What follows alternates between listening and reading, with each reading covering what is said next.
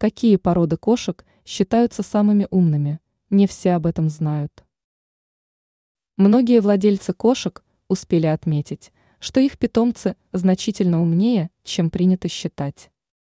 Животные способны считывать наше настроение, выпрашивать вкусняшки и понимать нашу речь. Какие же породы считаются наиболее умными? Беспородные. Не стоит считать, что отсутствие породы говорит о низком качестве животного или же об отсутствии интеллектуальных способностей. Напротив, глупые кошки не смогут выжить и передать свой генетический материал.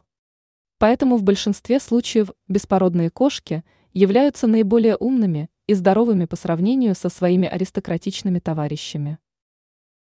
Сфинкс. Эксперты полагают, что сфинксы являются одними из самых умных пород кошек. Эти животные способны подстраиваться под поведение владельца и понимать его разговоры.